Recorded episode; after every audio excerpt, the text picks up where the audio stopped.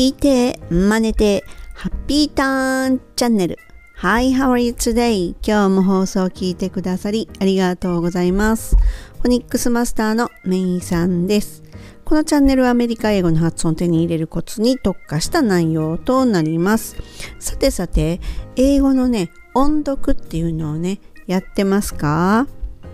文字通り声を出して英文を読むってことなんですけれどもこれですねフォニックスの音っていうものをマスターしての音読ならば話は別です。ですがこれ英語をね流暢に話すのを目指す場合ただただ音読だけっていうのをしていても効果はね速攻では感じられないと思います。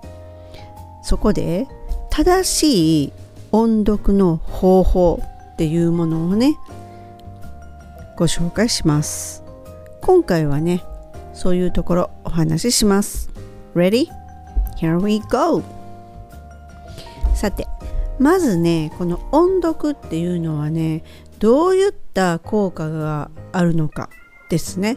で1つ目がこの文字と音っていうものを紐付けることができます。ご自身の口で音を発する。っていうことは当然文字を読んで発するわけですね。なので文字と音っていうのが結びつけられる。その次にですね英語の文章のこうリズムをねつかむことができます。自分で声を出してこうリズムをねイントネーションつけて強弱っていうものもありのっていうのでリズムをつかむことができます。で内容をまあ瞬間に理解することができるようになります。で英文を当然何度も音読していくと意味が理解できなくても英文を暗記してしまうようになりますそして最後のもう一つは単語と単語のこのつながる部分そのつながる時の音っていうのが分かるようになってきます。っていうのはまあこれ一般的なお話なんですよ。でここに至るまでっていうのはただただやってて音読だけをやってたんではこういう効果っていうのが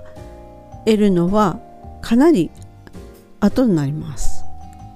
かなり効果を感じないまま過ぎていく。もしくは私のようにすごく遠回りをするっていうことになります。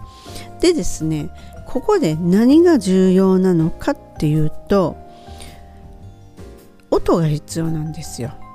正しい音読で効果を得るためには音声が必要です。しかもですねその音声は自分に合った速度であってそして自分にそうですねあの綺麗な発音っていう意味ね。綺麗な発音の正しい発音の音声が必要です。ということになるんですよ。なのでよくねあの単語とかまあ、熟語でもいいんですけどもそれ文字だけが書いてある本っていうよりも音声がついてる本っていうのを選ぶのが絶対です。耳から入った音っていう方が人間っていうのはね定着しやすいんですよ。例えばねなんかずっと流れてこうテレビをつけるためによく CM とかに流れてくると何の CM かもわからなくってもその音楽とかメロディーとかって残ってません？なんか耳にこう残ってるっていうことがあるとあれこの曲聴いたことあるなとかそんな感じで。なのであのー、耳でね音を聞くっていうのはすごく効果があります。なのでこその音聞きながら自分は音読する。なんですがまたここでですね正しい音読の方法っていうものがあるわけですよ。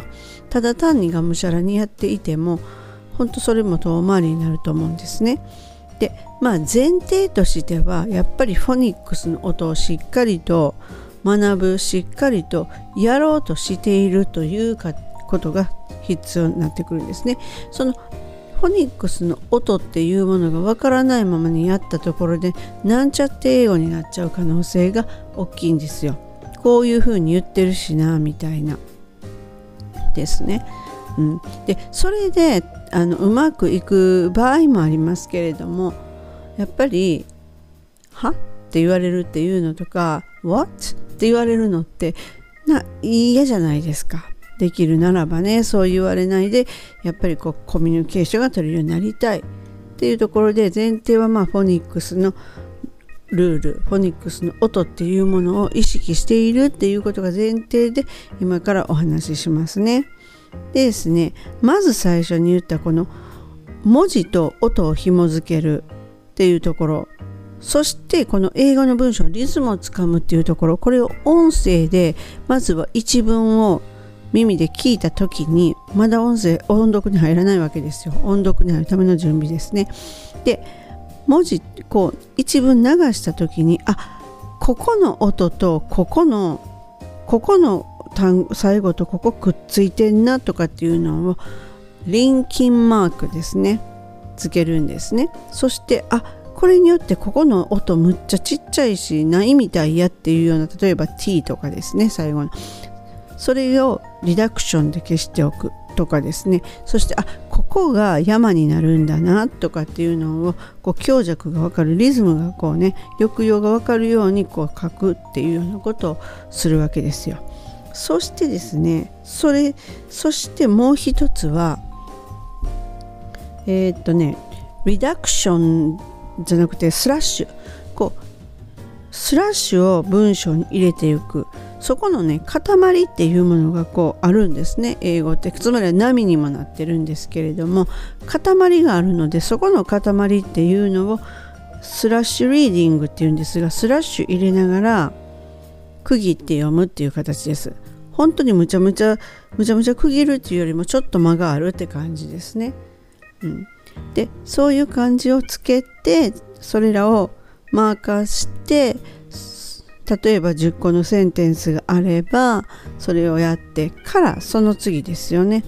その次にですねあの音を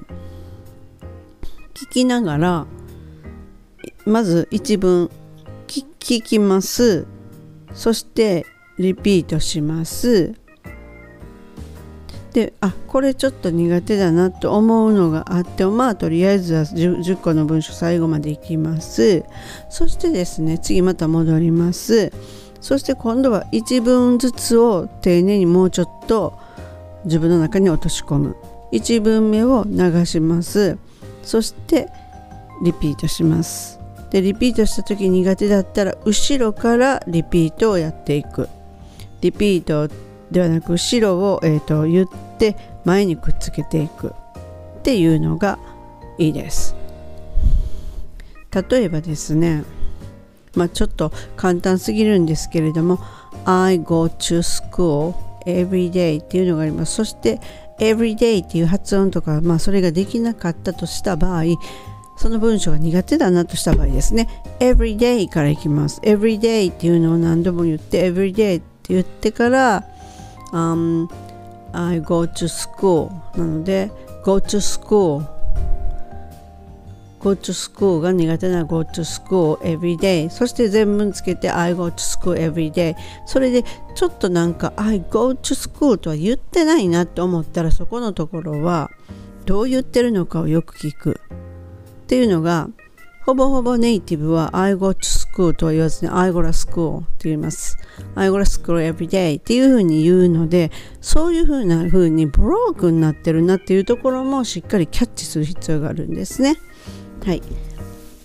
そんな感じで10個やっていくっていうことです。で苦手なところは何度も何度もリピートして落とし込むそしてですねその最後にですね今度は一文をリピートではなくてシャドーウィングっていうのをします。シャドーウィングとは 2, 2, 2秒ほど遅れてそのテープの音 CD の音そういうような音声を聞いたらすぐその後を真似して追いかけます。影のごとく。なのでシャドーウィングっていうんですが影ってくっついてくるじゃないですか絶対に自分の影。でそのようにへばりついて真似していくんですね。ただこの時の注意点は自分の声が大きすぎると音声の声が聞こえなくなるので本当にねブツブツでいいんですよ。いうかボソボソでいいんです。でそこまでいったらあの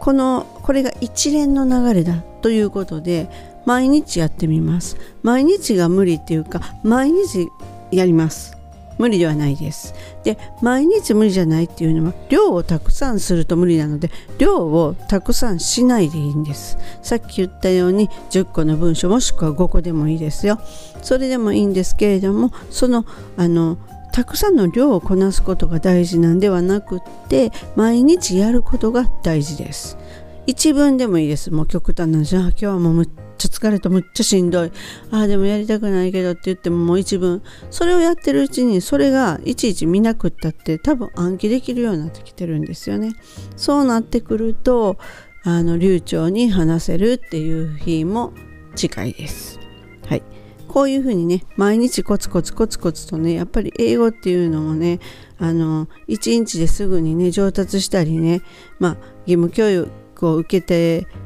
受けたほぼ高校も行かれたんだったら6年間っていう形そういうのでもなかなかね思うように話せないという方はたくさんいらっしゃると一緒で正しいやり方で積み上げていくとその方が近道ですなのでねぜひね、トライしてみてください。本日も最後までお聴きくださりありがとうございました。Have a good day. めさんでした。バイ。